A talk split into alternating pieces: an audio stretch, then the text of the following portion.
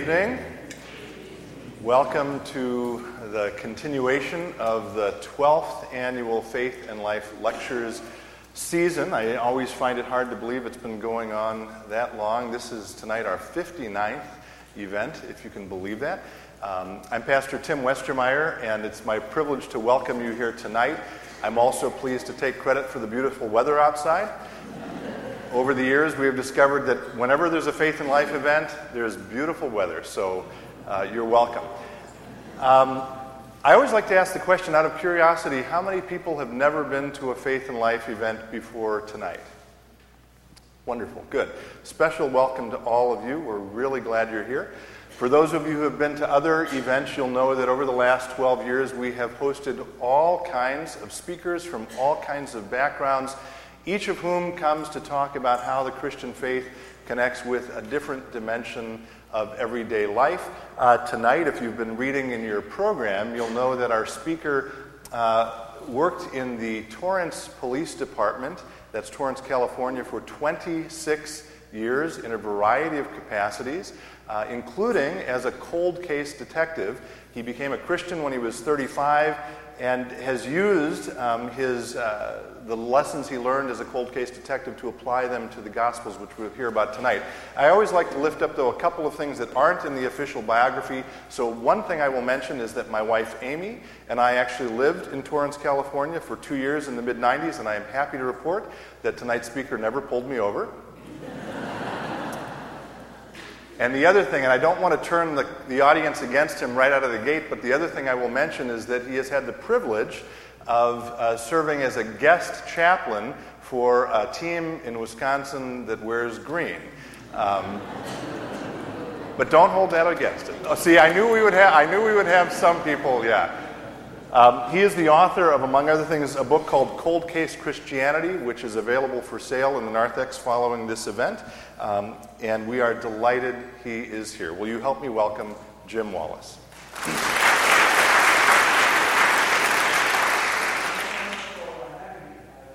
Yeah, I actually went to the Packers one time and spoke at a chapel. For him to mention that is just not fair. Anyway. Uh, don't hold that against me. We're going to talk tonight a little bit about a way of looking at your, your, your faith, a way of looking at the Christian worldview that maybe you hadn't considered before. And it was something that I really was hesitant as a non believer. I wasn't raised by any Christians. I have no one in my family who um, were Christians um, for the most part. I, I came to this late. I was 35. I was somebody who uh, really had some strong skepticism. As a matter of fact, most people who knew me would say that I was a pretty obstinate uh, atheist. And I thought I was a really pretty well informed atheist. And I was more than willing to argue with my friends who were Christians. Because for the most part, they were really lame. They were really lame at defending their worldview. I mean, they just were terrible. And they were cops. And I used to think, boy, for people who are so involved and committed to evidence in their professional lives, to not be able to hold your metaphysical views of the world based on any evidence, to be able to make a case for what you believe about God, that just made no sense to me. So I want to walk you through the process that I went through when I first became interested in examining the Gospels, because I was a little bit older and I had an opportunity to work in, these, uh, in this industry for a while. And I learned some things that I transferred to my investigation of Christianity. So I want to first of all introduce you to who I am and what my background was before I became a Christian. Uh, I was raised in Southern California. My dad was a police officer before me. As a matter of fact, I was born in his academy. Um, I was uh, back in the 60s. He did this job for almost 30 years before I did it. And I tried my best not to get involved in law enforcement. I have a bachelor's degree in design and a master's degree in architecture uh, from UCLA. I call it architorture. That's what it felt like. And uh, I didn't come to law enforcement until I was 27. But it does run in families, and sure enough, I found myself doing the same thing that my dad did for all those years. As a matter of fact, my son Jimmy was born in my academy the same way that I was born in my dad's.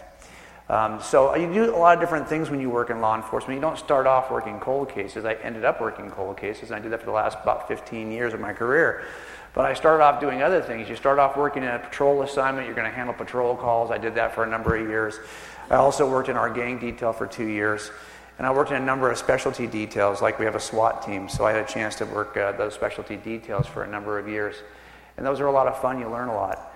Uh, then I, as soon as I got done with that job, I was actually involved in uh, our back room. We call it our back room. It's actually an undercover position And uh, my job was to, we were working career criminals, but I also got to work a lot of major dope cases, and I didn't have to cut my hair for four years. So it was really great. And I didn't cut it. Um, and I just had a really good time. And I had a neighbor who didn't even introduce himself to me until I cut my hair. And I got reassigned to robbery homicide. And during all that time, I was not a believer. I was, uh, like I said, a pretty adamant, outspoken atheist. And people who knew me uh, really would not discuss religious things with me. As a matter of fact, a lot of the people we had took to jail would tell us that they were Christians. And I used to play that pretty well. And so I used to make a lot of fun of those people I knew who were Christians. Uh, but at some point, I decided to look at the Gospels as eyewitness accounts. And a lot of this background came because I was working these crazy cold cases. Cold cases are just murderers because there's no statute of limitations on murder. And these cases are highly publicized. I've been on Dateline more than any other detective because I'm working weird cases. And it's been a, a, great run. We've had, we've had great success. We've never lost a case. We just got our last prosecution uh, in August of last year. It was on Dateline in October. And so, you know, you learn, you learn a certain skill set. And I think that skill set that we learn is absolutely applicable to us looking at Christianity. So I'm going to try tonight to share with you uh, really 54 years of experience in law enforcement because my dad was doing this job. My son now does the same job that I did for years, using the same tools that I used before him. And I used those very same tools before him that my dad used. We've been using the same tool set. And we're like the George Foreman of law enforcement. We have, you know, George Foreman's got six boys. You know that, right? And all of his boys are named George Foreman. In case you didn't know that, that's true. And so we have the same name for the last 54 years. If you called our agency and you asked for Jim Wallace, there's been somebody there to answer the phone. And my son will continue that tradition now for the next 30 years himself. So we're going to take that experience and I hope kind of teach you a few simple principles that, that you can use to examine the Christian worldview in a very kind of reasonable, evidential way. Okay? But in order to do that, uh, I need to teach you a few things. I want to show you before I start a place you can go after we're done here that'll help you to make the case for what you believe. It's just a simple website I have. that's called coldcasechristianity.com. And I write here uh, or post something every single day. And uh, for example, I'm writing at the hotel today for the blog post tomorrow. And I'll help you to take a look at your, your views as a Christian, evidentially, if you'll visit the site. I even have a phone app you can download. And everything that's on the site is available on the phone app, including the, the, the video of this uh, presentation tonight. So you could actually watch this from your phone. Make sense? And if you want to complain and you use Twitter, you can use those handles to, to locate us. Okay, even tonight, if you want to make a comment, you can get on right away and do that. All right, that being said, let's talk about a couple of skill sets that cold case detectives have to master that I think will help you to study the Christian worldview. The first thing I want you to see is this, this, this parallel between cold cases and Christianity. Think about what my cold cases are. These are events in the distant past. My cases run from 1979 to 1988. I'm actually working a case right now that's in the 90s. It's the youngest case I've ever worked. So you're, you're always working things that are in the distant past. And I don't have cases that have the benefit of eyewitnesses who actually saw what happened. If I had an eyewitness who could tell me what happened, it wouldn't have gone cold. It would have been solved in the beginning. So I don't have those kinds of cases. And I also don't have the luxury of cases that have good forensic evidence like DNA or fingerprints. I was hoping for those kinds of cases when I first started this detail. I actually went through 30 of our open cases looking for a case I could just get a quick DNA hit on because I wanted to show my sergeant it was worth doing this project, right? I couldn't find any. We just don't have those kinds of cases. Other people do. I just don't have any. So I've got to build them a different way by making these cases but with cumulative circumstantial evidence. And I'll bet when I say that word circumstantial, it kind of has a bad connotation. Most people don't think of it in the positive. They think of that as this crummy evidence. It's just a circumstantial case. Well, I want to help you think that through that a little bit better tonight, okay? This is the nature of all cold cases, but if you think about it, it's also the nature of the Christian worldview. It's an event in the distant past, no living eyewitnesses, no forensic evidence. We get to build the case a different way. It turns out all the skill sets you would use to build a cold case, you can use to make the case for Christianity or to falsify the case for Christianity. Either way. So we're going to do that tonight. And I'm going to teach you just a few skills because we've only got like about 45 minutes together, so we're going to do this really fast. Okay? First skill set you're going to need is to be able to distinguish what is circumstantial evidence. There's only two kinds of evidence, only two kinds direct evidence and indirect evidence. Indirect evidence is also called circumstantial evidence.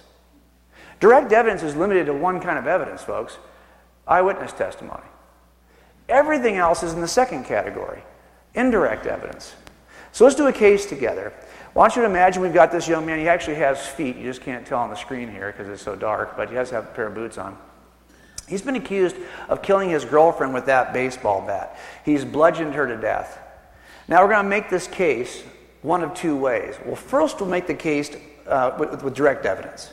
Direct evidence is eyewitnesses. So we need an eyewitness to make the case that way. Well, we could say, well, he's an eyewitness.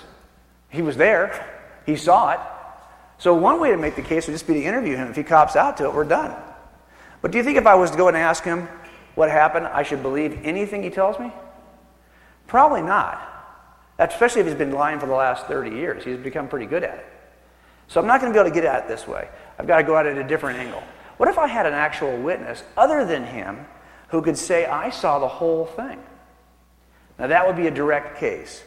So, how compelling is that witness? Let's say she said, Well, you know, I was out clipping my roses and I heard this commotion across the street. And my neighbor, she's always fighting with her boyfriend, and so she's fighting again on that particular day. And I looked up and I saw that the fight was getting serious. I could see through the plate glass window of her house, the big living room window. And before I know it, they're screaming at each other. And then before I know it, he's smacking her. And she goes down to the ground. He gets a baseball bat. He starts swinging it on her. And then he runs out to his car and drives off. Well, how do you know who this guy is? Well, I've known that guy for years too. I mean, I've known both these kids. They grew up in our neighborhood. We do everything together. We do block parties, Fourth of July. We're always together.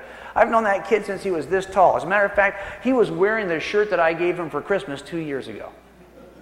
Now, that would be pretty compelling. And if she held up under cross examination, you could make this entire case with one piece of evidence. That evidence would be the eyewitness statement of this neighbor. That would be pretty compelling and pretty quick. That kind of case would be called a direct case because she would be testifying. But what if we have a slight change in this? What if instead of uh, a man uh, that she can see his face, he's wearing some other t shirt and he's got a mask over his face. Let's do that right now. Well, now she can't really tell me who it is because he's got the wrong shirt and she can't see his face. Now, she can say that he fits the general's description of the boyfriend the right height, the right weight, the right width, but she can't tell me for sure if it's the boyfriend. Would you be willing to convict this guy right now on the basis of that witness testimony? No. So it's now we got to make it a different way. We can't make it directly. We don't have an eyewitness. So, how are we going to make this case? We're going to make this case indirectly. So, let's do that right now. Let's go talk to him. He tells us that on the night of the murder, he was busy with his friends. He's drinking with his buddies for a couple of hours. Really? What are your friends' names? We go out, we talk to his friends. His friends tell us, no, I haven't seen that guy in two weeks. He's lying about his alibi, and he fits the general description.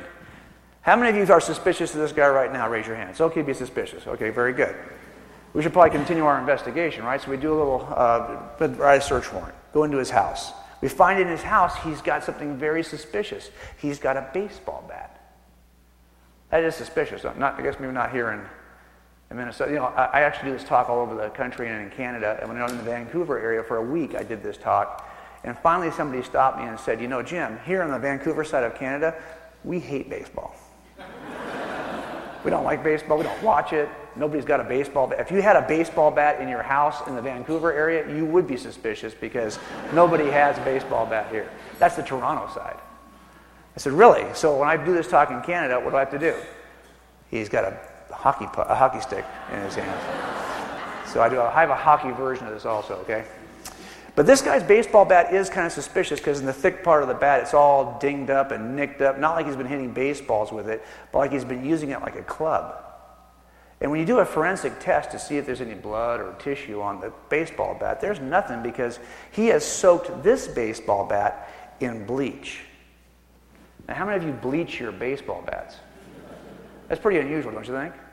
Bleach baseball bat, BO alibi fits the general description. How many of you think right now this is our guy? Raise your hand.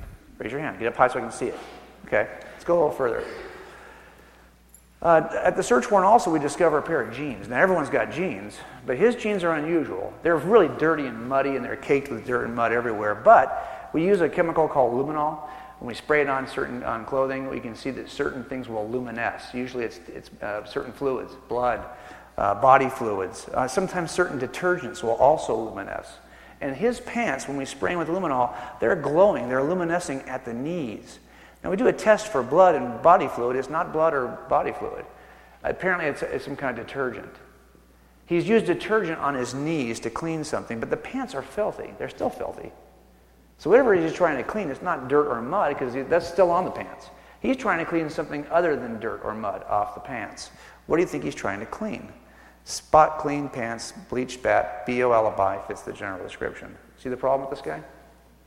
No sign of forced entry. Whoever got in this house had a way to get in the house or was let in the house voluntarily by the victim. Now, of course, she would let her boyfriend in, but also there are only three people who have a key to get in this house the victim, the victim's mother who's been dead for a couple of months, and the crazy boyfriend who you're talking to. And he'll, he is crazy. He'll tell you they have a really uh, tumultuous relationship. It's up and down. He loses his temper all the time. He can't help himself. When he loses his temper, he does smack her around. Doesn't mean anything by it. He always apologizes afterwards. She always takes him back. This is the nature of their relationship. She understands him, he understands her. And he'll tell you in the recorded interview that on the night of the murder, he did lose his temper because he found out that day that she was cheating on him. Can you imagine why he wouldn't want to cheat on this guy? Bring one of those home to your, your mom or dad, girls, and see what happens, okay? So he's got, you know, he's losing, and he does say, Yeah, I lost my temper, and I did smack her pretty hard, and even in front of her friends, I threatened to kill her because I found out she was cheating on me, but I didn't kill her. Now, how many of you feel really good that this is our suspect? Raise your hand.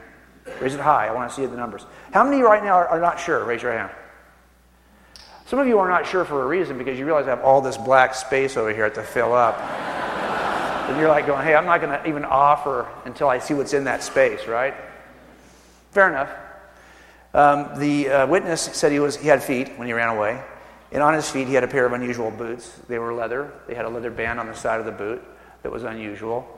And when you do some research on this, you discover there's only one pair of boots that are anything like that pair of boots. One manufacturer makes that. They're sold by one company in the county. They've only sold 30 pairs in the last two years. They're very unusual and not very popular. Who do you think's got one of the 30 pairs in his house?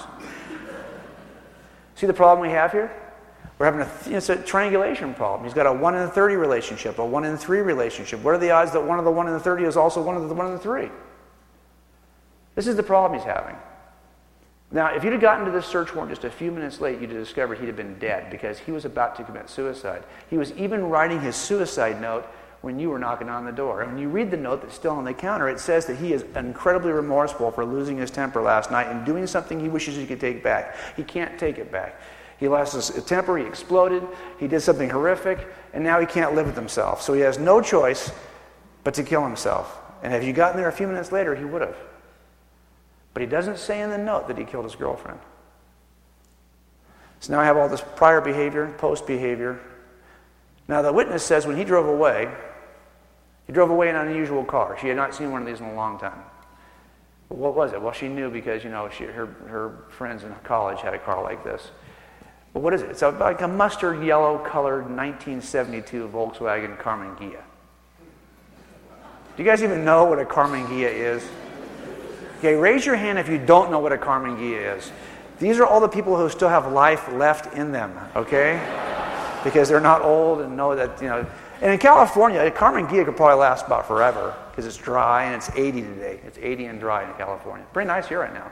But it's probably wetter here. It wouldn't last here. As a matter of fact, even in California, they're rare. You do a DMV search, there's only two operational 1972 Volkswagen Karmann Ghias anywhere in the county and you don't know what color they are because DMV record doesn't tell you what color they are. But when you do a search warrant at his house and you pull up in the garage door, what do you think he's got?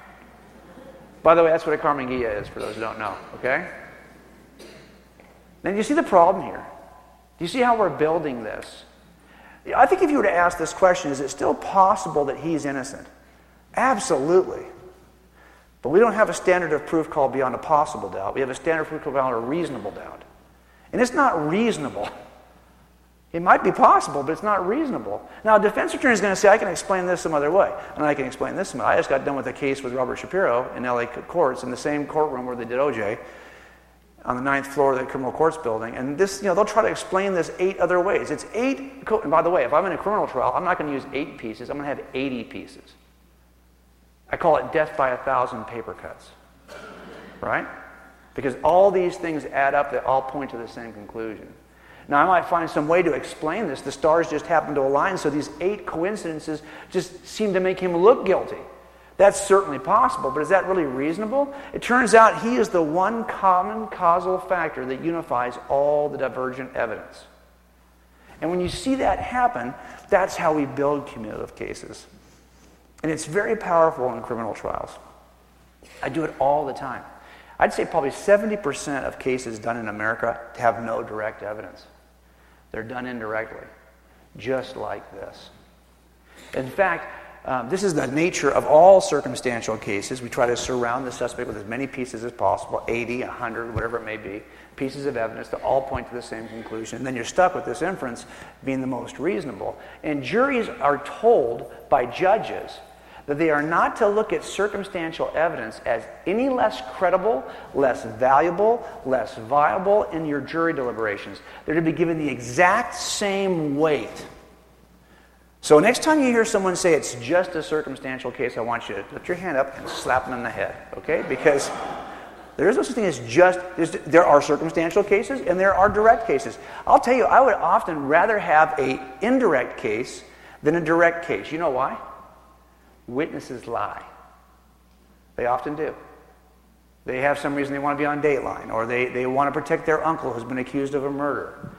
They're motivated to lie.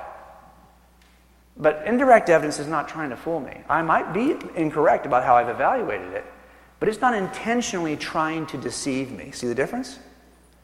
Now, we're about to turn a corner and talk about direct evidence, and that's the biggest problem I have with Christianity, right? Because direct evidence, those are the claims of alleged eyewitnesses. Well, what are the Gospels? They're the claims of alleged eyewitnesses. And that's the problem we have. Why should we trust them? I'm here to tell you, I don't trust any witness, even when they tell me something good. I get to the point where I just don't trust anybody. You get lied to enough times, right? So I don't trust witnesses, I test witnesses. And there's a process that I use to test witnesses. As a matter of fact, jurors are given instructions by judges to test their witnesses in trials in four major categories. To make it easy for you, I'll give them to you in single words. If a witness was actually there, and you can demonstrate he was actually there, and you can uh, verify what he says in some way, corroborate it in some way, and he's been honest and accurate over time and hasn't changed his story, and lastly, he's not biased or motivated to lie to you, you can assume and actually infer reasonably that he is reliable as a witness. So when I first looked at the Gospels, I wasn't really interested in Jesus as God. I just walked into a big church, and this pastor threw Jesus in a way I could catch him. Here's how he pitched him This Jesus guy is smart. Regardless of what you think of him, you can learn something from him. Okay. I'd read a lot of ancient sages by that time. And I was willing to add Jesus to my list of ancient wisdom. And that was it. So I went out and I bought a Bible and I read through looking for the red letters. I was kind of hoping to be more like Proverbs. But it's not. They're couched in the Gospels. And the Gospels appear to be claims that somebody is making, they want me to believe it's true. Like it actually happened. And I had a problem with that. So I decided to test it with the same criteria I would use to test any witness. Tonight we're going to talk about three of these four areas as quickly as we can. And you'll see how, what my conclusions were. The first area we're talking about is are they really present early enough to have been eyewitnesses. This is a case from 1972, Thanksgiving Day 1972. A 10 year old girl was kidnapped from our town. She was killed and she was uh, dumped about two counties north of us. This is the man that was eventually arrested. This is my dad walking him across to the courtroom. These are the two uh, detectives who were really convinced, originally found this guy and interviewed him. They got the big sideburn back there, it's behind him a little bit. This is 1974. My dad hates this picture, by the way, because he thinks he looks like a 1974 greasy polyester suit. No one wears a mustache anymore. If you wear a mustache, you're pretty much an old man. I mean, let's face it. If you've got a mustache, raise your hand. Do you want to say any more? Okay. You had to have a mustache in these days. You couldn't get employed. You couldn't even get hired without a mustache, I think. So everybody had them. But my dad hates this. I love showing this picture because my dad's a really committed atheist even now. He never listens to any of my talks, has never seen one of them, never read my book. So I can make fun of him. He doesn't even know. So it's great. He also doesn't like the fact that he looks like his butt sticking out here, but it's not really his behind, it's actually his, his gun is sticking out right there. Anyway, this guy's being walked across the street. He confessed to the entire murder. It's about a thousand pages of transcripts. I've read through them all. They're horrific. Everything he did to this girl, and then finally how he killed her and got rid of her body. It was, it's not a pretty read. It's hard to read. None of it is true. He wasn't even there. He's got some issues, but he's not a killer. We got him out of our case in the very eve of the trial through blood evidence. If you're not there, you can't be the killer. You also, though, can't be a witness if you weren't there. And that's what I always suspected about the Gospels. Let me walk you through this timeline. Here's the ministry of Jesus. We'll put it somewhere between 30 and 33 AD. That's the event under description, okay? Here's the courtroom we're going to get to eventually. It's the first church council where people came together and said, hey, which of these eyewitness accounts should we trust? Which should be in the canon and which should not be in the canon? This is not the Council of Nicaea. This is the Council of Laodicea. And it's 330 years after the events. That's a long time. If the Gospels were written late in history, say down here, you should not trust them as eyewitness accounts. They can't be eyewitness accounts. The witnesses would have been dead for 300 years. And there are lots of folks who are writing books about this topic, including Bart Ehrman, who I think is one of the finest biblical scholars in the North American continent. He grew up in the church, went to uh, Moody Bible Institute for his bachelor's, to Wheaton for his master's, to Princeton for his PhD, and studied under one of the finest biblical scholars of the 20th century, Bruce Metzger. But Bart's not a Christian. And he's written a lot of books against Christianity and why you should not trust any of the Gospels. And if folks like Bart, he's teaching the Bible, that's the Bible department at University of North Carolina, Chapel Hill. He writes a lot of popular level books that are easy to read, fun, but not but very critical of Christianity. You can't trust that you have the one Christ, you have a version of Christianity, but it's not the version that is necessarily true. We've lost so many other versions. Not only that, he'll say that we lost a lot of scripture, and what we do have has been modified so much and misquoted so much you can't trust what it says. Not only that, it's been written by people who aren't even the, the alleged names on those gospels aren't even the authors. They're all forgeries. His latest book is called How Jesus Became God. We'll get to that in a minute. But he doesn't believe that Jesus we have in the Gospels today is the real Jesus, the historical Jesus is the man. The Christ is the mythology that evolved from the man, Jesus. If he's right, though, and people like him are right, and these are late dated Gospels, you also should be suspicious of them because they could never qualify as eyewitness accounts. If they're not written early, they're not eyewitness. They can be something, they can contain some measure of truth, but they can't be eyewitness accounts because they'd be dead for too many years. On the other hand, the closer we move this to this area over here, they could at least pass the first test. It doesn't mean they're truthful, they could be early lies. But at least they're written early enough to have actually been written by eyewitnesses. That's the first test I have to pass. I actually do think they're over here. And I'm going to show you with the circumstantial case now why I think they're here.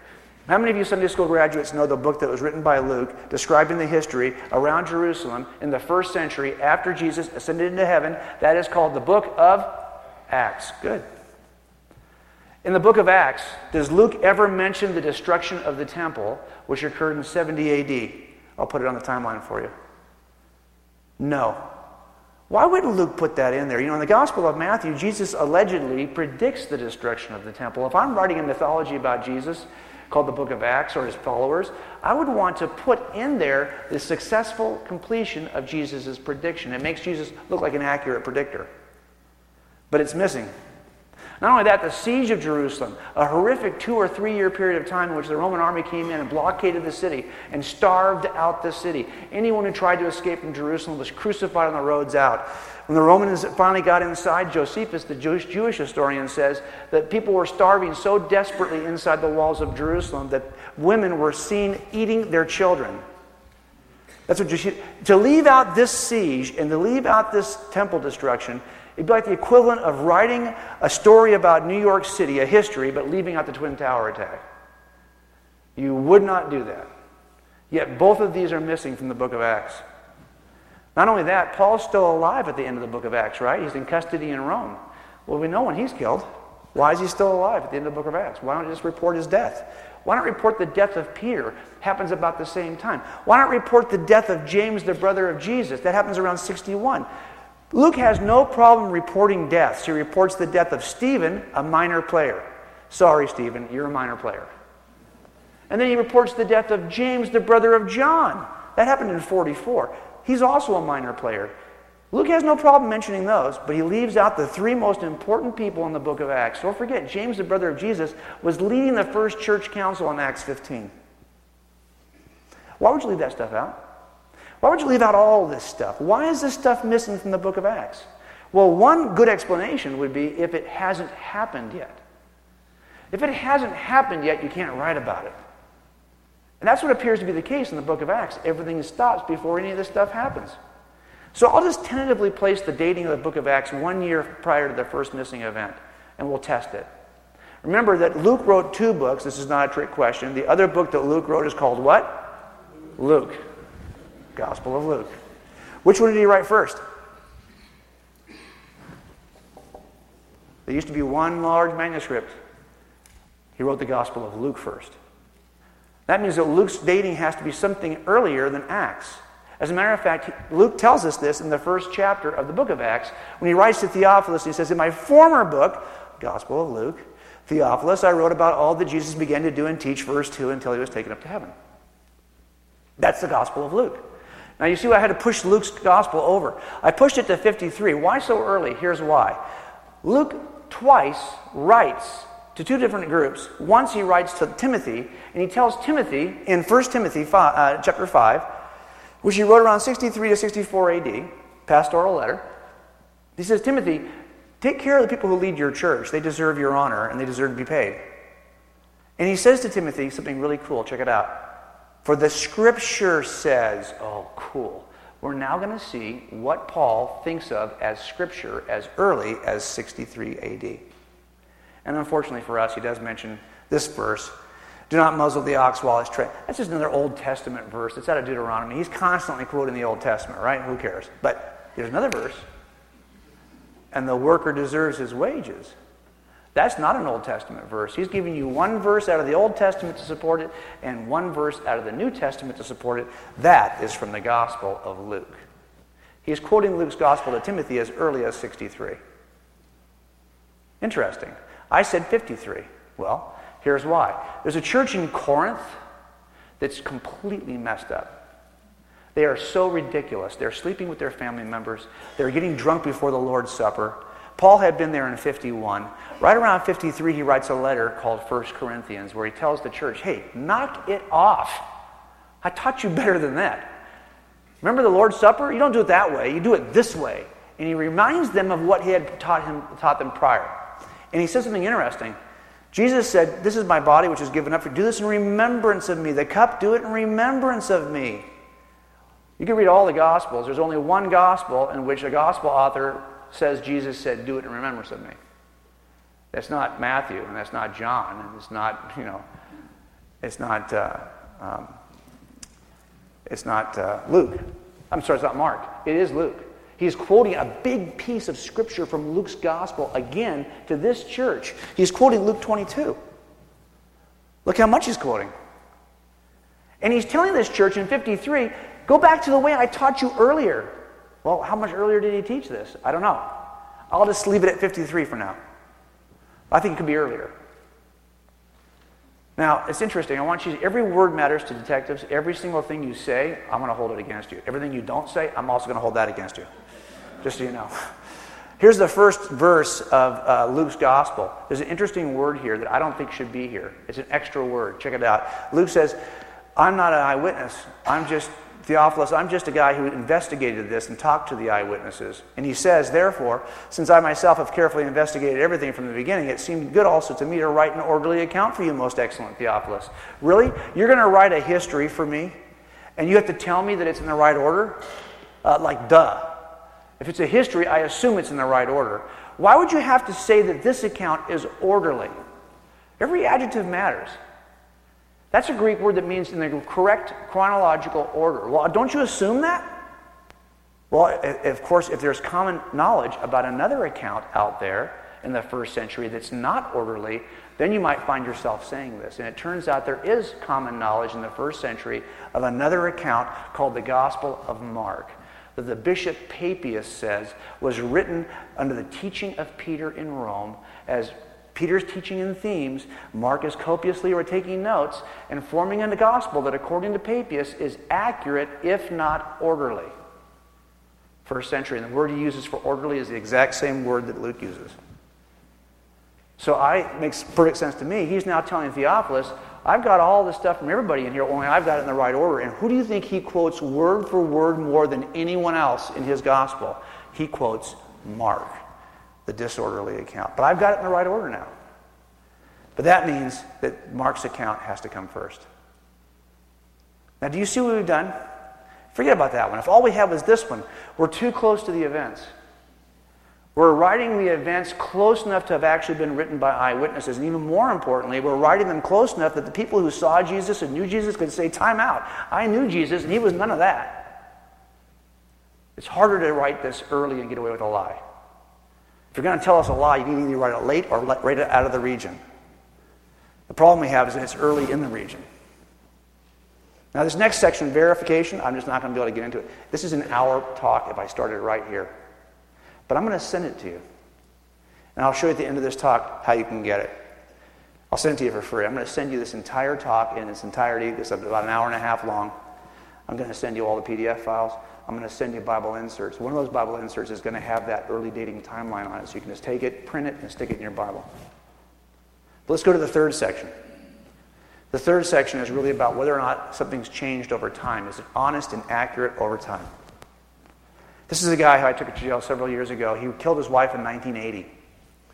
He then got rid of her body and told her family that she ran off, and they believed it. We believed it for the first six years. It happened in 81. We didn't arrest him, we didn't even investigate this as a homicide until 87. By the time we started working it as a homicide, there was no crime scene, not a single piece of physical evidence. He had moved. No body, Lots of unanswered questions. How did he kill her? When did he kill her? What did he do with her car? How did he get rid of her body? I couldn't answer any of those questions for the jury, but the jury convicted him in four hours. And by the way, at the sentencing hearing, he confessed to all of us and gave us the location of the body. So we know he's guilty. But why did we go? Why did he get caught? Because over time he kept on changing his story. He couldn't remember his first story. So when we asked him again in 87, he had slight changes. In 96, he had more slight changes. In 2010, he had even more. We, I think we convicted him in 13. 2013. So you can see this is the problem. If you change your story over time, you should not be trusted. And that was my suspicion about the Gospels, is that we might have an early account written early in history, but how many times does it get changed before it gets to the council? This is how Jesus became God. Because the first version of Jesus, the simple Jesus, the simple Jewish preacher guy, he got added on and added on and modified and modified until finally he's the Jesus who rose from the dead. That's the problem. So even if it's early, it doesn't mean you can trust it. Same thing happens in crime scenes. You get courtroom 30 years later. Let's put a piece of evidence at the crime scene. I'm going to put this uh, casing here. 30 years later, I'm going to bring that casing into the court. And I'm going to make a claim that there's an uh, extractor pin mark on that casing which identifies it to the suspect's handgun. That's going to make the entire case. The problem, of course, is how do you know that that extractor pin mark on the casing was there in the beginning? How do you know some detective didn't pull it out of property 10 years later, put the little etch on it, put it back in property? No one's the wiser. The people who follow him, they don't know that it's been altered. They work it like it's legitimate evidence. And by the time I get it years later, it's really been modified. I have no idea.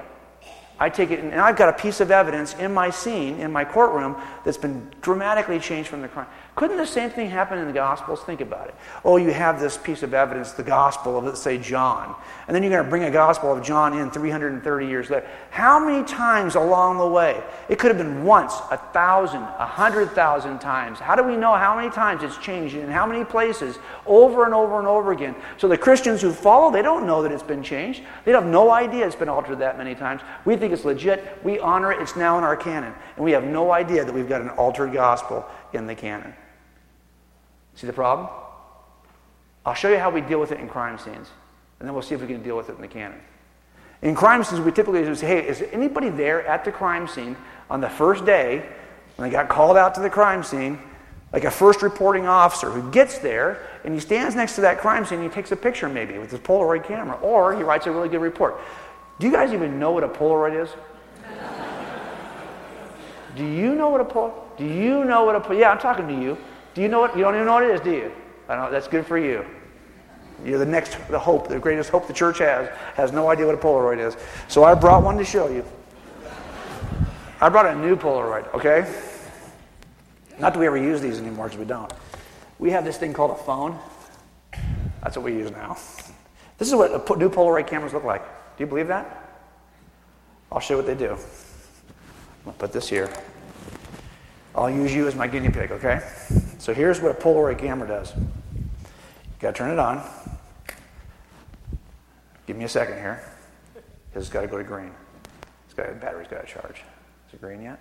There it is. You ready? You have to actually look in this window. Do you believe that? There's no, that's crazy. Here we go. Wait, wait, wait, wait, wait, wait. Here it comes. Believe it or not, it's going to develop. Just be patient. And it's this side, not this side. Got it?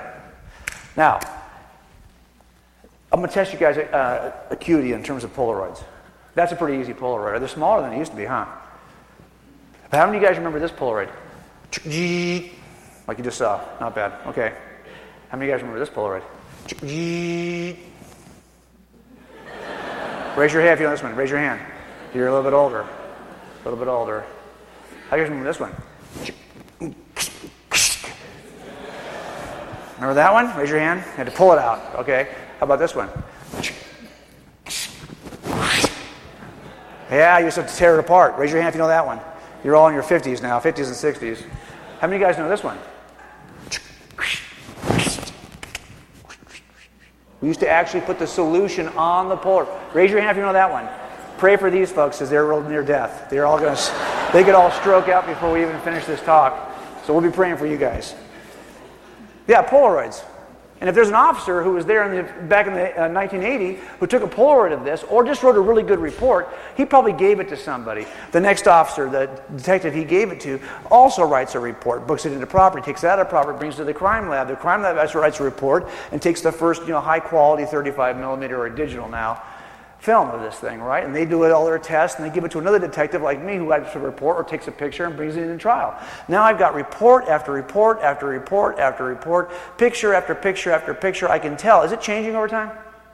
What's the first picture look like compared to the last picture? This is called the chain of custody. And this is every this is big in every single criminal trial you're ever going to work. This has got to be in place, and you have to be able to account for every step in the, every link, or defense attorney is going to have a fun, have a fun time with you. Okay? Is there a New Testament chain of custody, though, you think? It turns out there is. I'll show it to you. Let's start with our crime scene, and we'll go to our courtroom. First officer at the crime scene, in this case, we'll say it's a guy named John. He takes a Polaroid or writes a really good report about the crime scene. It's called the Gospel of John. But how do we know what's in it? Well, it turns out he gave this to three other people. He had three personal students of John who sat at his teaching and listened to what John taught. They were named Ignatius, Polycarp, and Papias. Now, lucky for us, after John died, these three became leaders in the church. And they wrote letters of their own to local congregations. And we still have these letters. They're not in your Bible, but we still have these ancient letters. So we can see, for example, in the seven letters from Ignatius, what it is he learned from John. Because he's going to quote or allude to the Gospels in several letters from Paul. Now, we've lost the work of Papias. We don't have that, but we do have one surviving letter to the uh, Philippian church from uh, Polycarp. So we can see what is the nature of Jesus. Maybe he's just a simple preacher. Maybe none of the stories you see in the Gospels are ever mentioned by these guys. Maybe they never mention the virgin birth or any of the miracles or walking on water. He's a simpler form of Jesus. Now, he actually had a student also, Polycarp and Ignatius did, named Irenaeus. Irenaeus became a very uh, staunch supporter and defender of the church and wrote a bunch of stuff we still have, including a list of 24 New Testament books that he was using with his student. So we can see what Jesus looks like at this point. And his student was named Hippolytus. Hippolytus pretty much affirms everything that Irenaeus said. And unfortunately, he got in some trouble with Roman leadership and he was thrown in the mines in Italy and he died in custody. I have no student of Hippolytus. But there are other chains of custody we could follow. One, for example, from Paul, through the two people he mentions in his letters, Linus and Clement.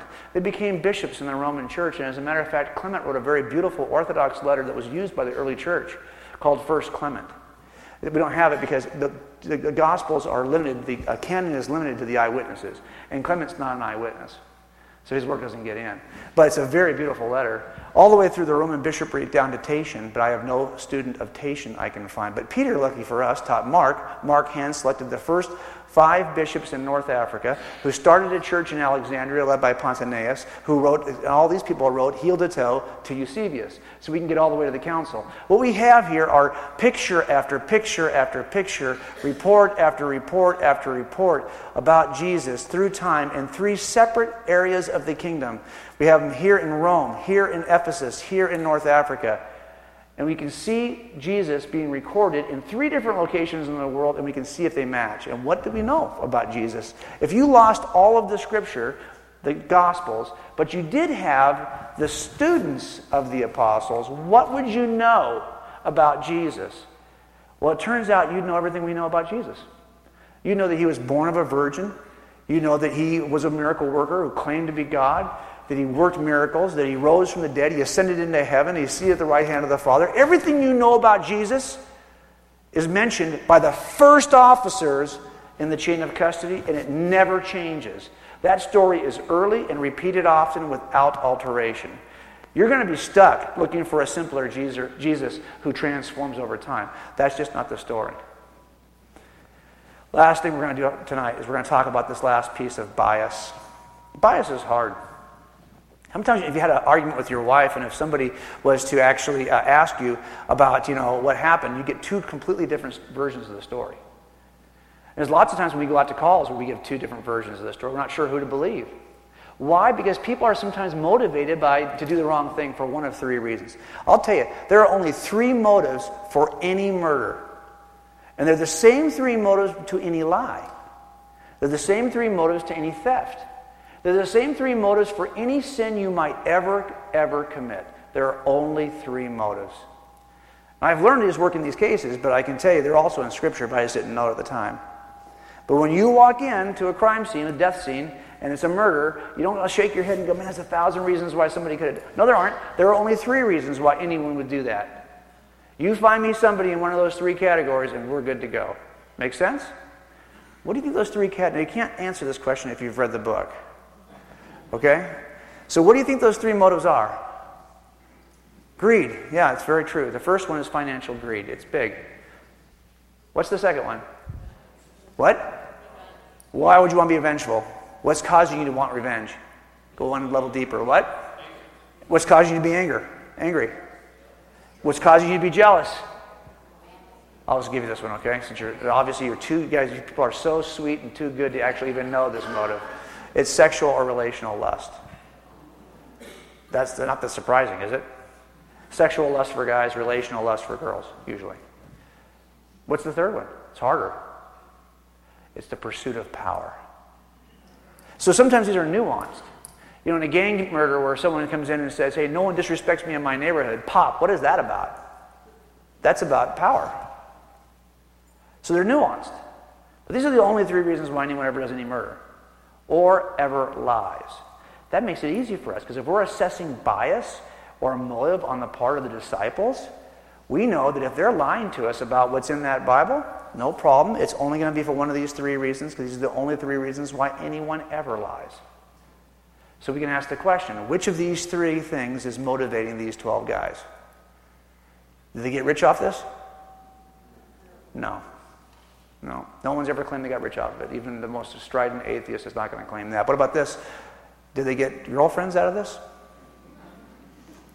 No. Mm-mm. Didn't get any girlfriends.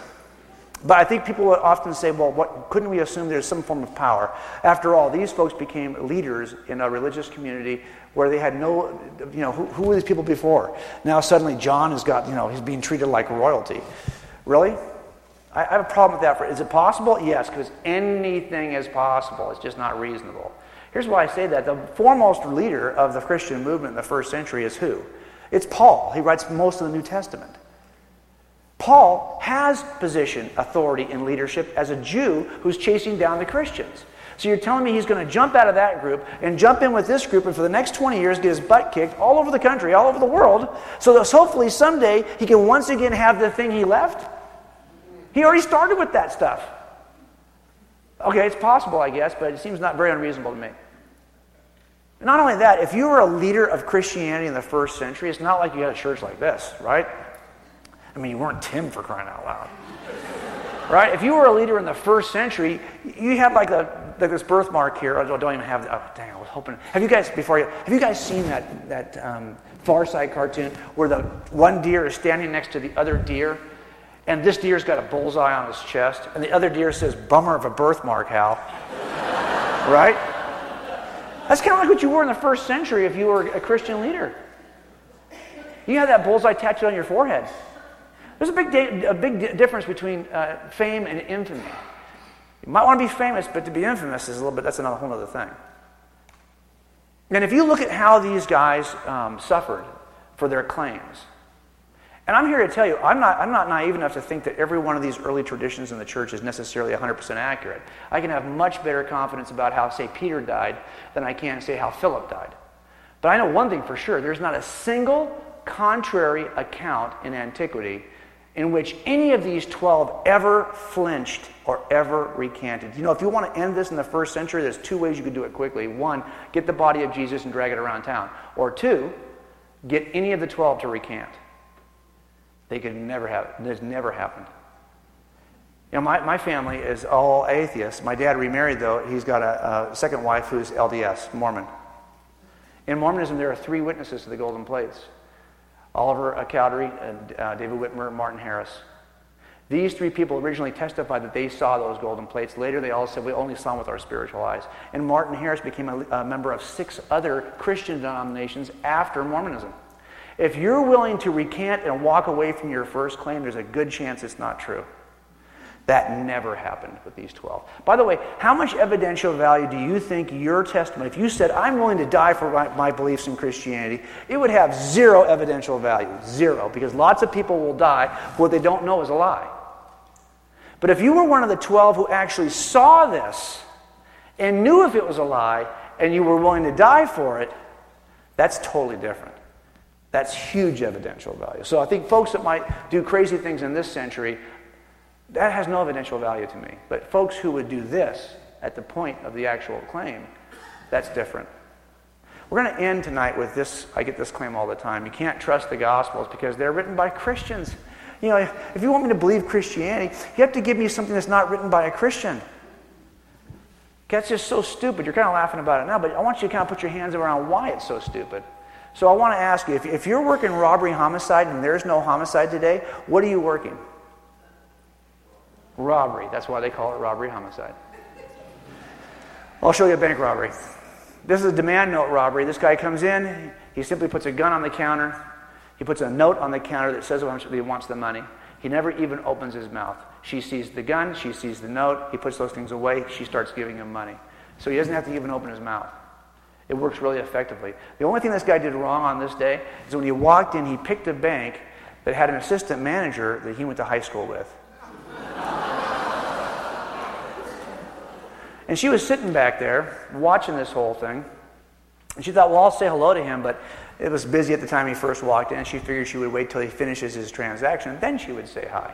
But now as she looks up, she sees her coworker has that look on her face like she's being robbed. Push the button, push the button. And Kathy is shocked. She's shocked because she knew this guy. I know she's shocked also because it says so right here. But she's shocked because she knew this guy in high school, and this guy was the sweetest guy. Great grades, great athlete. If she had to make a list of all the people who would ever commit a robbery, this guy would be at the bottom of her list. That's what kind of guy this was. But now here he is, years later, doing a robbery in her bank. Now, do you think I should go? By the way, his name is not Robert Smith. I just gave you that name for to play with. Okay? Do you think I should go talk to Kathy about this guy and say, "Hey, what? Tell me about what happened." Do you think she'd be a good witness? I don't think so, because after all, she is convinced right now that Robert Smith is a bank robber. You might say she's a Robert Smithian. You can't go and talk to Robert Smithians about Robert Smith, can you? Okay, do you see how stupid that is? She didn't start off believing Robert Smith is a bank robber. She ended up there on the basis of her observations. She became convinced on the basis of observation. Those are two completely different things. So I think she'd make an excellent witness, even though she's convinced right now that Robert Smith's a bank robber. She's convinced for a reason. Now I want you to compare her. I think she's an excellent. Compare her to um, any of the gospel. How about this? Compare her to the gospel written by Matthew. Do you think Matthew starts off thinking Jesus is God? He's not a disciple of John the Baptist like some of the others, okay? He's a tax collector. He's not even part of that group. And Jesus taps him on the shoulder and says, Hey, dude, come with me. We're going to see some things for the next three years. And after three years of watching that nonsense, he's in. He's writing a history of Jesus based on what he saw with his own eyes, called the Gospel of Matthew. It's not because he's out of bias. He didn't start off with this bias. He ended up with a conviction on the basis of observation, just like Kathy. If you can trust Kathy, you can trust Matthew. Now, we start off with this guy, right? We say, can we trust him? I don't think so. But now I want to look at how do, why do we think we should trust what's been written about Jesus? Well, anytime you're going to evaluate an eyewitness, you're going to build the case the same way we build any circumstantial case, right? This circumstantial case is built on four pillars. The first one is it early enough? I've given you, I think, good evidential reason to believe this is early. These point to the same conclusion. That's a reasonable inference. We didn't talk about anything in the second pillar at all. Not a single thing, because there's so much to talk about. So I just knew I couldn't get through all of it. But I think this is actually a very reasonable inference based on archaeology, Jewish, non Jewish corroboration, locations mentioned, internal evidence. I even did when I was first looking at this, I knew that Papias had said that Mark was writing a gospel based on Peter's preaching. Well, if that's the case, shouldn't Mark's gospel smell like Peter? I think it should. Well, I was doing a th- process called forensic statement analysis of my suspects. You know, we have them come in the day after a murder, write down everything you did yesterday from the day, moment you got up to the moment you went to bed in ink, one side of the paper, 24 lines, you can't turn it over. Any corrections you're going to it's a cross out. I can see every word he's used, and I evaluate that, that statement based on his pronoun use, based on his verb tenses, based on his compression of time, expansion of time. I look at it forensically to see, is he lying to me? And if he is lying to me, what time of day is he lying to me about? And I actually compare it to our crime. I did the same thing with the Gospel of Mark looking for Peter's fingerprints. I wrote a whole chapter about it. I think there's really good reason to believe that Peter's fingerprints are all over Mark. In a, a small thing. Oh, Just, this is extra, okay? I'm going to charge you for this. This is extra. Peter does a lot of stupid things in the Gospels. Would you agree? All the time, right? Not in Mark's Gospel. No, in Mark's Gospel, Peter looks the best. If Peter's going to get out of the boat and sink, walking on, trying to walk on water. That's not in Mark's gospel. He doesn't even get out of the boat in Mark's gospel. That's in Matthew's gospel. If, if Peter's going to say something stupid in all the other gospels, in Mark's gospel, he'll say something stupid, and then Mark will say, and all the other disciples agreed. I'm not kidding. You won't see it anywhere else. Check it out for yourself. Anyway, there's, there's good fingerprints. So again and again, the more I did this, the more I saw the kind of corroboration I would expect. Third thing, are they accurate over time? I think we've got good reason to believe they haven't been changed. That's a reasonable inference. And finally, are they attested by people who are willing to die for their claims? And what was the bias? What is the thing that would cause them to lie to begin with? When you get to this point, you're building a case, hundreds of pieces of evidence in these four categories that you put together, because I think these things all point to the same thing, which is the reliability of those accounts. The same way we test anyone as an eyewitness. The same way we looked at that suspect in that case. When you build a cumulative case, indirect case, this is how you do it. That makes sense? I ended up saying, okay, I think we can trust what Jesus says in a way that we can't trust that other suspect. Now, look, before I leave you tonight, I just want to say one thing to you. I say it to every group I talk to. Because if I asked you why you're a Christian when you first walked in here, I, I, I told Tim I, the kinds of responses I get are not really good. I'll just be honest with you. I am not a Christian because it works for me. Because honestly, it doesn't work for me. I was telling Tim, I think I now have been a Christian with my wife. We were together 18 years before I became a Christian. We've now been together 18 years since I became a Christian. I think if you asked my wife which was the easier 18 years, she'd say the first. I'm not kidding. This is not easy to be. You have to constantly deny yourself and do the thing you feel is the right thing to do When before I used to celebrate doing the wrong thing. Never bothered me a bit. I'm also not a Christian because I was raised in the church because I wasn't. I'm not a Christian because I was hoping for heaven or afraid of hell because I'm not. I'm not a Christian because I was trying to fix something that was broken or fill. I didn't have those issues. I bumped into this and I did this, and I'm a Christian today because it's true. I'm stuck with it. But wouldn't you rather be in the truth than in a lie that works better sometimes than this? Now, I was born and raised in California, and if you ask me, are you a Californian, Jim? Yeah. But if you ask me, well, tell me about California. What, what years was it founded? I don't know. How many counties are in California? I don't know. How many square miles are in California? Uh, what's the population in California? I don't know. How do you pass a bill in California? What's the state legislature like in California? What's the tree of California, the bird of California, the motto of California? I don't know any of those things. If you really think about it, I'm a really crummy Californian. But if you ask me, I'll tell you, I am a Californian. I was born and raised there. Is that the way you've been a Christian? I want you to think about that for a second. Yeah, you're Christians, but you don't know anything. So the first time that your son or daughter comes back from their college, that first semester, the second semester, when they're starting to really have the doubts they've had really for the last five years, just haven't shared with you, you're not even sure how to, how to respond to those things. And so we're watching 50 to 80% of our young people leave the church in the first four years of college. Only a third, according to Lifeway, will ever come back. And by the way, I don't care what denomination you're in, it's no different. You all have a story. If I asked you, you thought, you have a story. A son, a daughter, a grandson, a granddaughter, a niece, a nephew, somebody in your family who's already left. You know that. You know I'm not making this up. We got to make a choice. What are we going to do about it? We're in 2015, folks. There's no more time for accidental Christianity. You know you're in the right place, but you're here by accident. You don't even know why it's the right place. No, you have to know why it's the right place now. You cannot be a Christian the way I am a Californian. So, what I want to do for you is send you something. I have a hidden page at this website. And if you go there now and type in your browser, not in Google, coldcasechristianity.com forward slash resources, you'll see it says Faith and Life Lecture Series. All you do is hit the button. I'm going to send you an email with a download link. You can download. I'm only going to send you one because it's too expensive to do this. I do this all over the country. I'm going to send you one with just this talk, complete talk on video with the piece that's missing, all the follow-up materials in PDF file. Look, I, I used to hate Christians who were selling stuff, and now I'm a Christian with the book. Okay? But you don't need that book. If you want me to sign a copy of the book, fine. But I'm going to send you the PDF files, the MP3s, the videos, and two Bible inserts, one on the chain of custody and one on the early dating, you can put in your Bible. All you have to do is promise me you'll download it, you'll read it, and you'll share it with somebody who needs to hear it. Now we're going to take questions, but I want to pray before we do. Let's pray.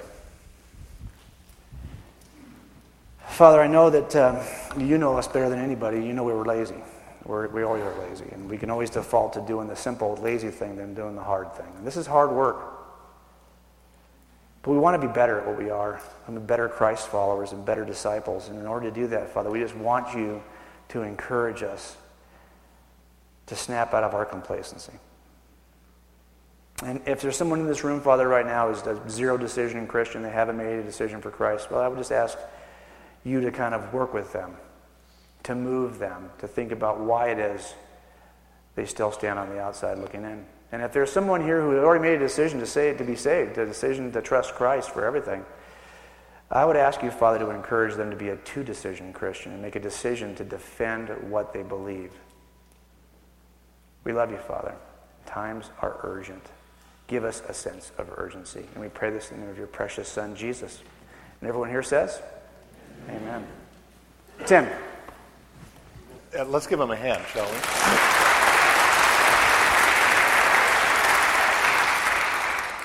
And no, I'm not going to answer your questions. Um, but we're going to let him rest his voice for just a minute. I want to make a few announcements. Um, I'll plug the next event, first of all. Uh, this is in your program. It's uh, Thursday, April 23rd. That's the last event in this year's season uh, featuring a survivor of the Rwandan genocide, Immaculée Ilibagiza. Um, I anticipate that will be a very well attended event, so I would encourage you to carpool if you can uh, and come early if you want a good seat.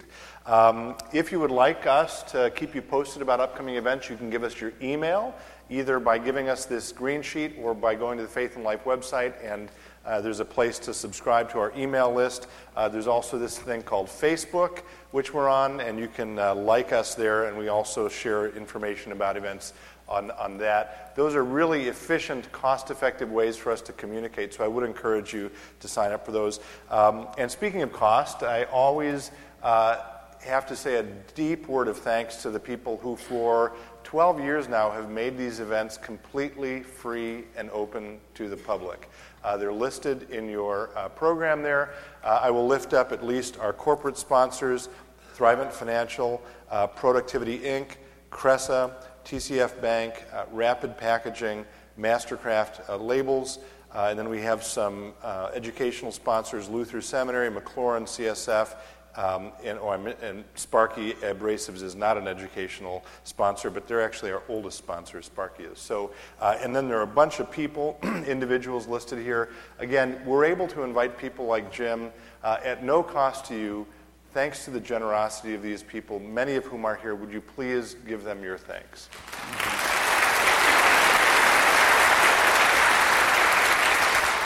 The last thing I will say before I invite Jim back up to take some questions is um, the question I often get asked more than any is how did you find uh, this speaker or how do you find speakers? I will point out we are three fifths of the way scheduling next year's uh, season.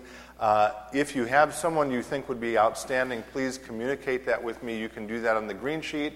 Uh, we're close to filling the, series up. But as it happens, uh, I feel slightly embarrassed for tonight's speaker. Um, a gentleman came up to me on a Sunday morning in the fellowship hall and said, There's this great book called Cold Case Christianity, and I think the author of it would be a fabulous uh, speaker for faith and life. And for the life of me, I have no idea who that man was. Here he is. Would you stand up, please? Thank you. So I took you up. Thank you.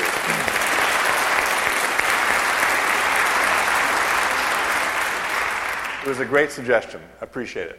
All right, Jim, come back up, and uh, we'll take questions for 10 minutes or so, okay? All right, so we're going to have them come to the speaker, to the uh, uh, microphones, right, Tim? They're going to come to those microphones to ask the question? Yes, oh, sorry. Yes. So it's always hard to get the phone.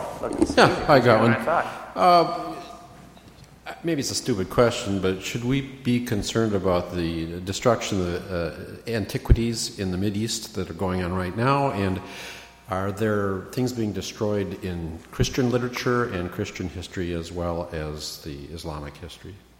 Yeah, I'm always concerned about evidences that are being destroyed, right? So a lot of things you see at a crime scene are not evidence, they're artifacts. Every crime scene has both evidence and artifacts. So some things will help us make a case. Now, I don't want to see anything get destroyed, but uh, I'm, not, I'm more concerned about those things that we would use to build our case. So a lot of the antiquities that are getting destroyed are, you know, very, very well documented pieces of art or documented pieces of sculpture. So, for example, a friend of mine named Dan Wallace, he's not related to me. He's got an organization in Dallas where he actually goes out and he photographs ancient biblical texts. And he's doing them in high definition. He's put them on his website. It's really amazing work. And what that's doing for us is preserving. So now, if those documents get destroyed, we do have a record of what, of course, you might challenge the record, but the reality is we do have a record. So I don't think anything, I, want to, I don't want to see anything get destroyed, but I, I do think once it's documented, I, I typically, for example, have um, cases where original pieces of evidence were photographed and they are no longer available to us, but we still go to trial with the photographs. So I think you can still make your case. So yeah, I am. I am. I would be very discouraged, but I'm actually be more discouraged if the things we haven't yet recovered were destroyed, because the things we've already recovered and documented, they're already in the catalog of evidences. That's just, I mean, that's just my one-sided view as a as a detective. Uh, now, I've heard that the earliest uh, gospel scrolls uh, date from the second century. I guess uh, mm-hmm. First one is a fragment of the Gospel of John. Uh, um, does that have, what impact does that have on cold case analysis that although you feel the documents were written fairly close to the time of mm-hmm. Jesus' life, the actual document we, ha- we can have in our hand is uh, several decades later? Oh, yeah, I can tell you it's worse than that. Uh, as a matter of fact, uh, Bart makes a big deal of this in a book called Jesus Interrupted. He tells his life story, he tells the story of his deconversion. And one of the things he says that happens, he got to Moody as a kid raised in the Christian church, and he found out at Moody that we don't have the originals. And to me, that was not, mean, I came to this late, and so I knew that right away. I knew that as an atheist. That's one of the things I used to tease my Christian friends about. Because they didn't know. I wonder, even in a, a room this big, how many of you knew that? That we don't have the original Gospel of John. In other words, the very first copy called the autograph, the first copy from which we eventually have our Gospel of John. Not only do we not have the first copy, as Bart says very eloquently in his book, we don't have the copy of the original, the first copy of the original. We don't have the copy of the first copy of the original, or the copy of the copy of the copy of the copy of the copy of the first copy of the original. As a matter of fact, we don't have a complete New Testament until Codex Sinaiticus 325 AD. We have fragments. And worse than that, the fragments we have, when they're compared to one another, the early fragments we have, they vary in hundreds, thousands of places. So when he heard that, as a, a, Christian who had never been exposed to this, it shook him. If I just left it there for you and said it the way I just said it, wouldn't that have impact for you? If you heard that for the first time as a young Christian in college, I think it would shake you. It shook him. That's what he says anyway. So I think this, this is why I did the chain of custody. No, of course we don't have the originals. The question is, what did the originals say? That's the question. And lucky for us, we have the chain of custody. So even though we don't have a complete document until several generations later, we know exactly what was it. Well, not exactly. We know, and for me, I'll just t- as a detective, I, I'm not looking for, for every detail. I want to know is that Jesus a miracle worker? Was that Jesus born of a virgin? Did that Jesus die on a cross? Did he rise from the dead? Did he ascend into heaven? Are all the supernatural elements of the Jesus story present early? Now, maybe he only fed 4,999, didn't really feed 500. Maybe there's an account out there that varies by one guy. I'm not concerned about that. I'm concerned about the majors, the major doctrinal issues that we say define us as Christians. Those have not changed. They're all in there. Now, if you'll let me load, Tim, be okay. I've got a short uh, three slide demonstration why I don't worry about this issue and how I, how I teach it to my students. Would you be willing for me to load it for a second? That means you have to entertain them for like two minutes while I load this thing. Can you do that for me? Oh, you can do like, pu- like hand puppets behind the screen. No, all right, whatever. I was going to have you do hand puppets. You won't oh, you know, I will. Uh, while you're doing that, um, dog. Yeah, perfect. Um, I was going to say our guitarist could could play for a bit, but he's not. Well, and so he's going to walk over there. But I, everyone say thank you to Jeff Elstad. Um, this, is our um, this is our 59th Faith and Life event. Jeff has been, I think, at 57 of them, and uh, has been there from the beginning. And Jeff, we are grateful for your. He calls it sonic sonic wallpaper um, and he does it beautifully. Yeah, just more sonic wallpaper for us, would you? Cool. No, about 30 seconds. Give me a 30 second lick. Can you do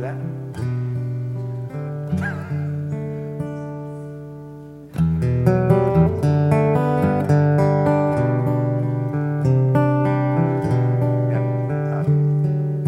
not seeing anyone else hop up to the mic, so maybe Jim, we could just do, or, or do we do we have someone hopping up to the mic?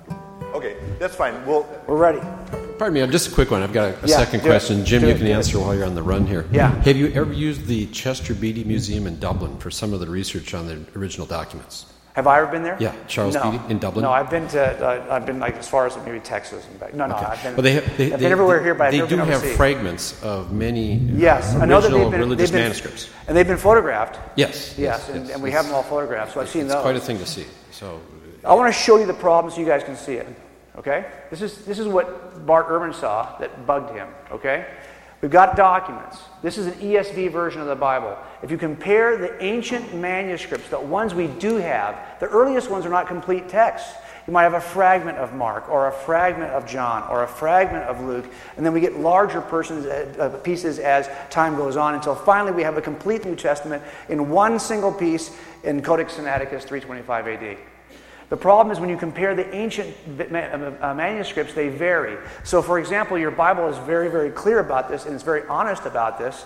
So, here in the Gospel of John, you'll see a word that has a footnote in the margin that says, you know, in other ancient versions of this, the story is slightly different. It doesn't say, I'm not going up to this feast for my time has not yet come. It says, I'm not yet going up. Well, that's not, a, that's not a big deal, but it is a deal. And there are bigger places. I'm just staying on this one page. Let's go in sequence. Here's another one. How is it that this man has learning when he has never studied? There's another ancient version that says knows his letters. These are in your footnotes of your Bible. If you're reading an NASB or an ESV, these are in the footnotes. Or here it will say, uh, in this version, it says, if anyone is to do God's will, he will know whether the teaching is from God or whether I'm speaking on my own authority. There's another ancient version that says, his will. Small changes, but some of these are actually much larger. The question I have is, how do you know?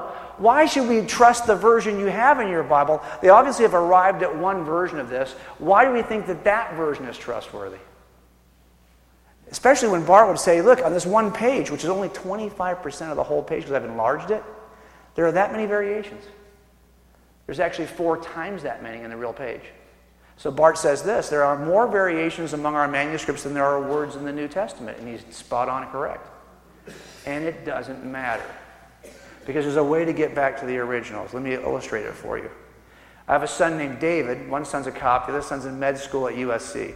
We went to UCLA, Jimmy and I. But David's a communist. He went to USC.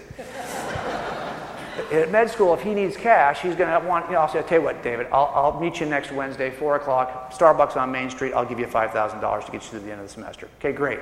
I'll text him. But as you can see, there's a typo in the text. And here, it's not Starbucks, starving, not Starbucks. Okay, don't you love? That's why I have this huge iPhone 6 Plus now, because the texts are about that big in real life on my hand.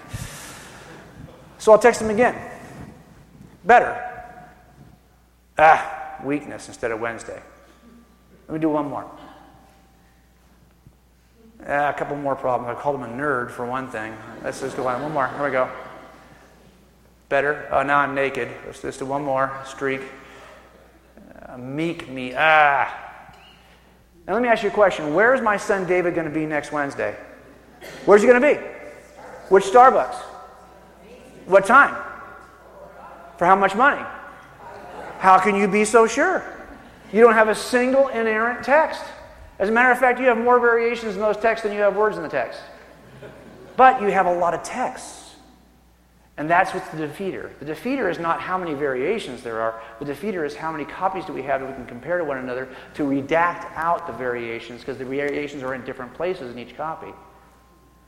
So if I got really frustrated and I wanted to make sure I got it right, at some point, he's going to say, Enough already. And this is the embarrassment of riches we have with Scripture. So many copies that we are able to return to the original faithfully. Do we have the original? No. But do we have the document that returns to the original reliably? Yes. What's inerrant? The original.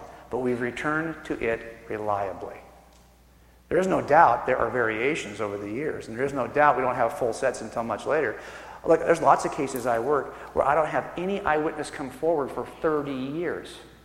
For 30 years.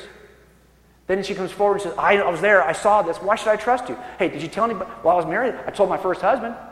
Let me talk to your first husband. And he confirms that she's been talking about this for 30 years. Well, now, although I don't have her testimony written down until 2015, I know from talking to her husband, like talking to Ignatius or Polycarp, what she said 30 years ago. And we're good to go in court. Same thing happens with this. So if you were to compare, for example, Josephus' accounts. There are some variations between what Josephus claims in the first century and what Luke claims in the first century. And people will say, why should I trust Luke's account when I got variations from Josephus, the Jewish historian?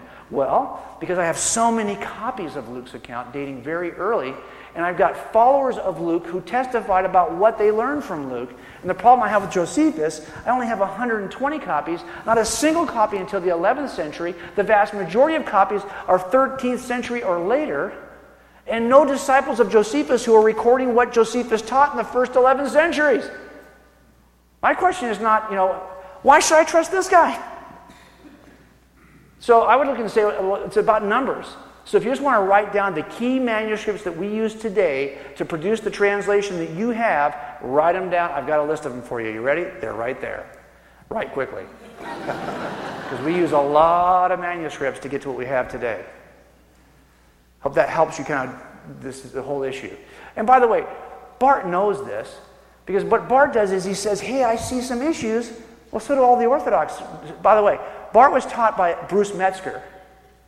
Bruce Metzger was looking at the exact same evidence set that Bart was looking at. There's not a single piece of evidence that Bart is looking at that Bruce was not aware of.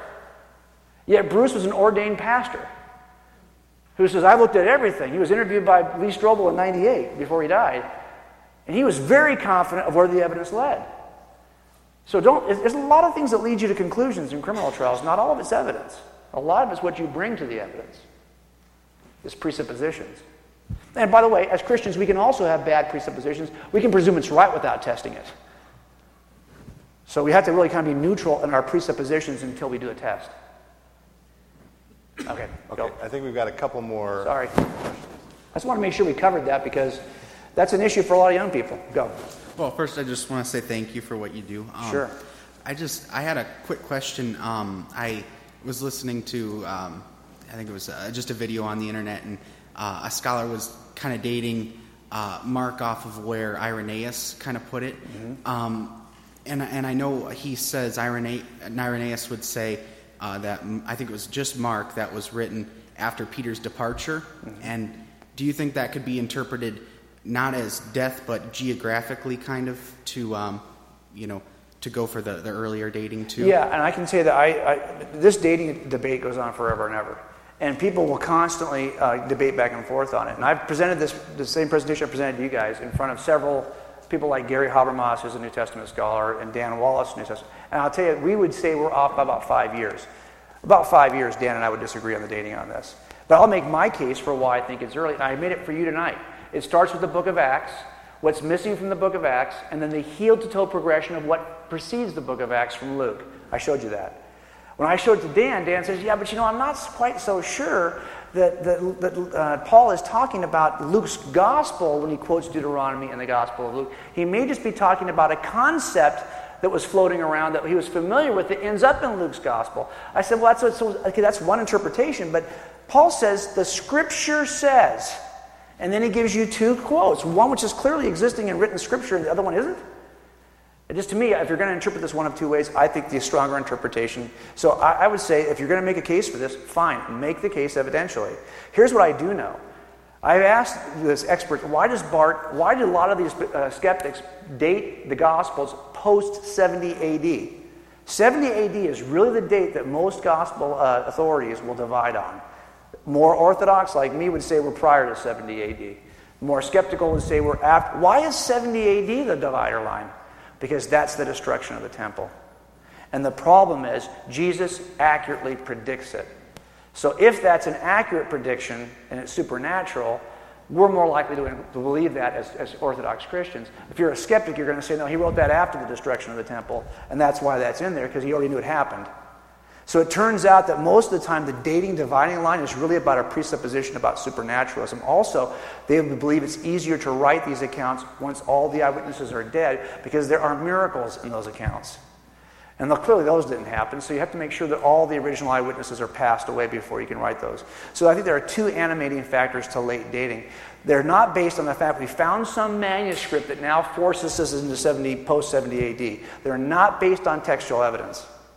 I think even Bart would say that. Bart, as a matter of fact, would actually incline toward earlier day, not as early as me, but he would say that the, for the most accurate Uh, the earliest, the earliest, the earliest stories about Jesus, he would say by far, are the canonical, four canonical gospels. Period. So any claim that you know the Gospel of Thomas or any other non-canonical is somehow of, rel- of, of equal value, even Bart would say that's not true. The four canonicals are the earliest. All right. Go. Last question. I think you make a very compelling case, and I like your evidentiary approach. My question is Have you ever test flown this on a primarily Jewish audience? No, this is a question I get all the time. You know, have you done this kind of work either in front of a different audience or, or with students, it? Jewish students? Oh, I work with students constantly. So I'm on university. I was on 10 university campuses last year Ohio State, Arizona State, University of Kentucky, Rutgers. I mean, I, I, if you ask me to come, I'm going to go. And so we're doing this in open campus forums. And you get great questions. Great skeptics will come up afterwards and ask you good questions. But, you know, for the most part, I, am not really, um, I'm passionate about what I believe because I think what, what C.S. Lewis said is true. If this is not true, it's of no importance. But if it is true, it's of infinite importance. The one thing it cannot be is moderately important. And I believe that's the case. But what I'm not passionate about is have, I have to have it be true. So, for example, when I get evidence that points to a suspect, I don't care that it's that guy. I'm not passionate about making sure it's that. I don't care, I could care less of who it is. I just know who it is, and now we got to go forward. But I don't get emotionally involved with the guy in process, you know, we're getting ready to prosecute. I couldn't care less who it is. And I, felt the same way about this. So when I present this to you, I'm not going to be able to prove this to you. I would never, by the way, you won't ever hear me say that. I'm not going to say I'm proving this to you. I'm going to show you the evidence that was compelling to me. Whether it proves anything, that's on you. Every juror gets to decide what's proved to them. I can make the pitch, they get to decide. And you try to stay unemotional about it. I think so your I passion would make you a great evangelist. well, I, I, can tell you that what I there's one. Let me say one last thing before we end. Then, and that's this question you'll have asked. Well, if you've done this kind of work on Christianity, have you done this kind of work on every other religious system to see if they'll measure up? Maybe you missed something. That gets asked a lot. Now, I did it on Mormonism. I can tell you, I became a Christian the same day I became a not Mormon because I had family that were Mormons who wanted me to become a Mormon. So I read the Book of Mormon first. So I, the same test applied on the Book of Mormon, it doesn't, doesn't do well for the Book of Mormon. It falls down pretty quickly. But, but so I, I, I'd have, but I can tell you that you don't have to investigate every worldview to be sure that this one's true when I finally take someone to jail, like that guy who killed his wife, 45 year old white male in Orange County, there are probably 2 million 45 year old white males in Orange County. I don't go in and have to also make a case against the involvement of the other 399,000. You know what I'm saying? Once I've got good reason to believe this is my guy, you go forward with that guy. It's not my burden to also disprove everything else. If I've got good reason to believe he's my guy, I'm done. And so here, when I had good reason to believe this was reliable, I was done. Now, Tim, you're going to finish something real quick. Yeah, do not go away. Okay. Um, thank you for doing that, by the way. At this point, everyone usually applauds loudly. And no, no, no, don't. I blew it. I'm going to do that. I don't. And then I have to tell them to be quiet so that I can give him a gift. So. Um, oh, awesome. And then can, he's going to stick around out here. You can get his book and have him inscribe it or ask him questions until the wee hours of the night. We are so glad you came. Thank you. Thank you for being with us. And I have a, a, little gift. It's a plaque that says, with thanks to J. Warner Wallace for bringing faith to life. And we do thank you oh, very, very awesome. much. Thank you so much. I appreciate it. Awesome. Thank you. Very cool. Very cool. Very cool. Thanks so much.